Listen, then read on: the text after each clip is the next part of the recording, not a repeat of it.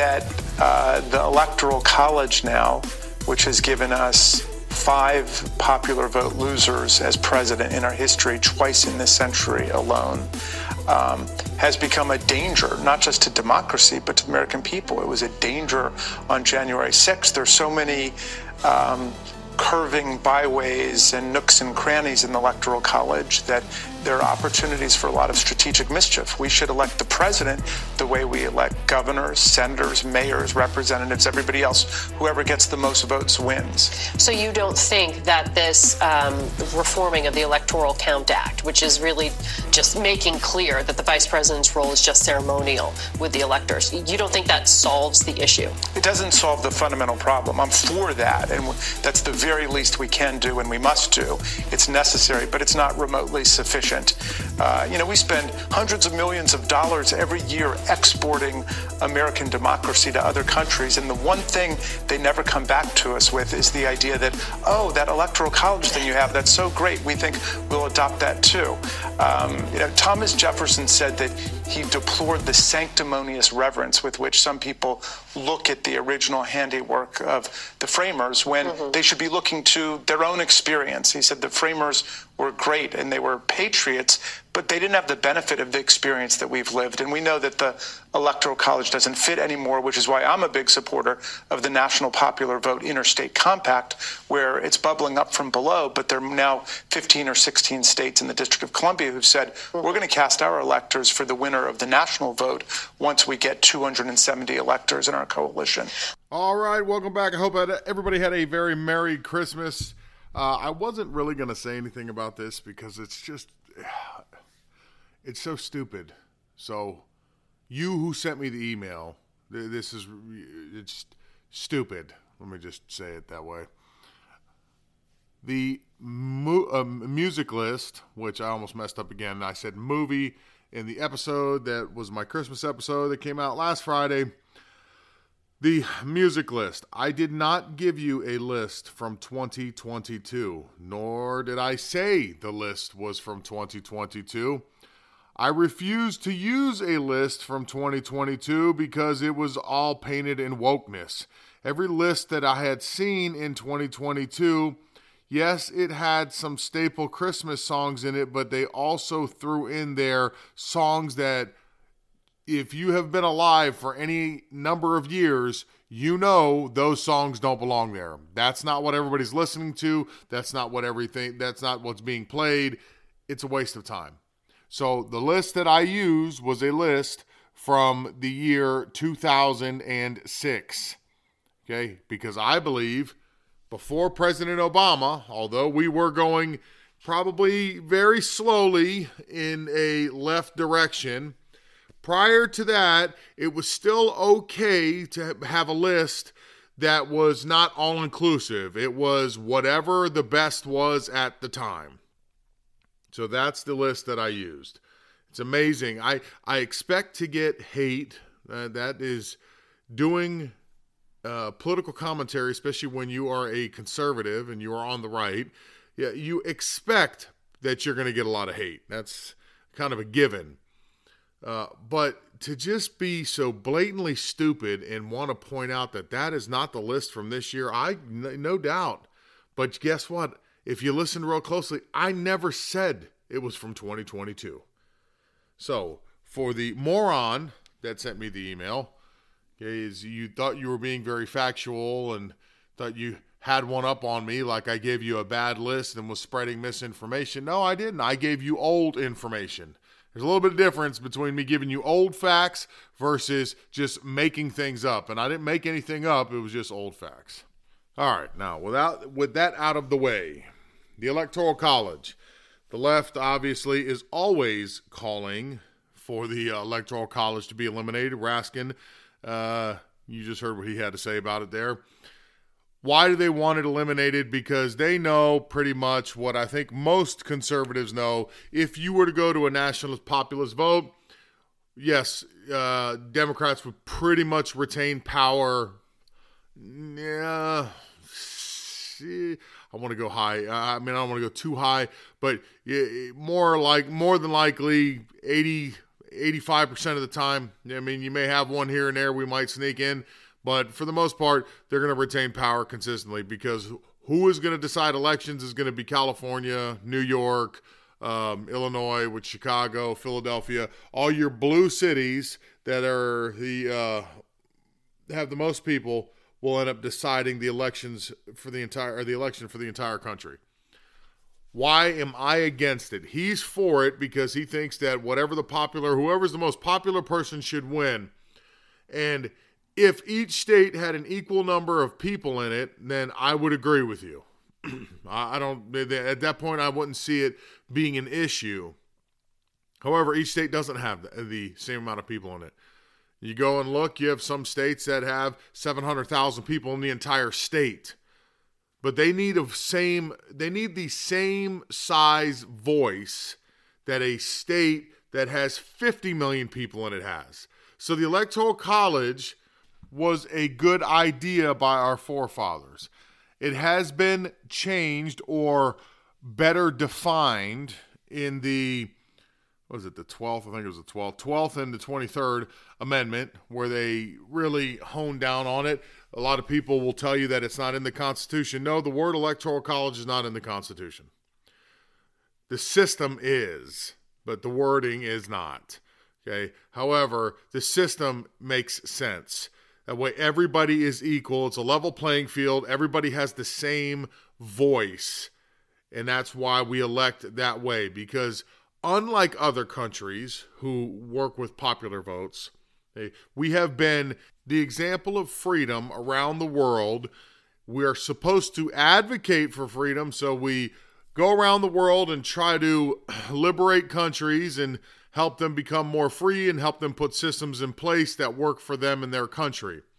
The reason, if it's actually even a true statement, that nobody's coming back and asking about the Electoral College is because every country's different, you know, and even though we go in there and try to force our way of life on another country or our system on another country does not mean that they want to abide by the same rules. They're not designed the same way, they're not laid out the same way, so they're going to choose their own path. They're not trying to mirror us, they're just trying to be more free. So they're entitled to their own systems. We are the example, and we have been the example for over two centuries. This system has worked for over two centuries. The only reason that Democrats want to do away with it is because they feel that that will ensure that they win, you know, like I said, 85, 90% of the time. That's it. Eh, if they were winning using that system, if they were consistently winning, they would be this telling you this is the best system in the entire world. The we cannot do away with the electoral college. It is the finest system. This is this is democracy. This is the way it should be. Uh, this is this is uh, what our uh, our country, the foundations are built on. That's what you would be hearing. That would be the song that you would be hearing if they were consistently winning. They're scared because they know that it's a gamble every time we have a presidential election. They're not sure they're going to retain power or get power. So they're trying to make, they're trying to stack the deck in their favor. And the reason that he's talking about it right now and why he brought it up is what's right around the corner. 2024, we're coming to the end of the holiday season. The House is about to change hands. So now you're going to have a split uh, or divided government again which is good. And it's going to help uh, uh, cool things down. And we are looking towards 2024 now. So they're not sure if they can win, so they just want to do away with the system. They don't know what's happening in 2024. If you, I mean, they don't even know who they're running. Joe Biden said he's going to run, and if he does run, he's probably going to run unchallenged uh, in his party. So that's who you got. That's who you're selling right now. oh, you know, I would say it's a guaranteed loss, but I can't say that with the way society is nowadays. I can't say that uh, in any in a normal situation under in normal times where the entire United States has not gone insane. Okay, I can tell you Joe Biden loses 100% of the time. In our current state, I just don't know. I, I don't know who's going to lose. I I don't know. Trump is running. That doesn't mean he's going to be the nominee, but he is going to run. If it's a rematch between Trump and Biden, who do you pick? You pick the guy that you don't like the way he speaks, you don't like the way he tweets, or you don't like the way he trues now, or do you? Eh, eh, but he had a fantastic economy. The world was safer. We're making money. Prices are, are low for families. Uh, everybody's retirement's doing good. Or do you choose the guy that you think is a safer bet, but at the same time he may not be mean he may not be mean tweeting or mean saying things, but the world's in complete chaos. Our our economy's in the trash and just struggling. Uh, every family is suffering. Retirement accounts are just being depleted daily. I don't know. Yeah, to me, the choice is clear, but to a lot of people, it's apparently not because Joe Biden is where he is and Trump is where he is. So the reason this is coming up again is because they are unsure that they can win in November, not this upcoming November, but the following. All right, I only got one more for you because I am recording this on Christmas Day for you. Um, and this is just going to be a little bit shorter episode so I can get back to spending time with the family. Um, Elon Musk, you know they they continually go. They're going to continually go after this guy. They're they're doing everything they can to destroy him now because he's doing very much what Donald Trump did, and he's exposing, maybe even on a deeper level, uh, the left and the way that they're playing their game right now, and they don't like it, so they're going to come after him with everything that they can from every angle. Well, Tesla's third largest investor, which is a guy named uh, Guan Liu. He said he's a self-professed Elon Musk fanboy, but he wants Elon Musk Musk to step down as CEO. His reason may seem legit, which I mean it probably is to a point, but he wants him to step down because he's claiming that Elon has abandoned Tesla, uh, and the company right now has no working CEO. Tesla's stock prices are dropping. Uh, Koguan Leo wrote in another tweet, uh, Why? Tell me why. Tesla matters. Elon is merely hired hands. He is our employee. Tesla is 19 year old, ranked fourth with 2.4% allocation in the S&P. Not a baby and soon to be the biggest. Elon was a proud father. Tesla has grown up. An executioner, Tim Cook like, is needed, not Elon. One of his other investors, who's a large investor but not the largest, said that there is no Tesla CEO today uh, because the stock prices continue to drop. And he thinks Elon Musk is spending much, far too much of his time working on Twitter and not working with Tesla. Elon Musk did just recently sell off another $3.5 billion in Tesla shares. It's unclear why he did. And I mean, it's really nobody's business. It's his money, it's his shares. He can do whatever he wants to do with it. Elon Musk did respond saying Tesla is executing better than ever. We don't control the Federal Reserve, which is the real problem. So, again, they're attacking this guy from every angle. Um, I understand, I can understand that if you have a lot of money invested in a company and the company's not doing well, and you feel that it's not doing well because the founder and CEO of it is neglecting the company, you want to do what's best for your investment. However, Tesla is more popular than ever. Elon Musk, as much as some people do not like what he's doing, he's gaining a lot of fans in other ways, and he's he's luring people in in a different way. So, uh, you know, it's give and take. You lose some here, you gain some there. I don't think he's completely abandoned his responsibility. His space program seems to be his baby. That's what he wants to do. Tesla is doing well enough and gaining steam.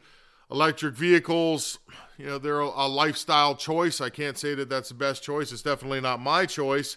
But I think that they're all just ultimately doing this because of what Elon Musk has been exposing over the short period of time that he has owned Twitter.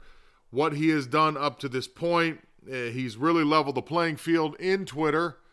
Uh, he is exposing a lot of really dastardly deeds that the FBI has been all intertwined with Twitter. The government's involved with Twitter, uh, public private partnership to assist them in winning elections, which is definitely problematic.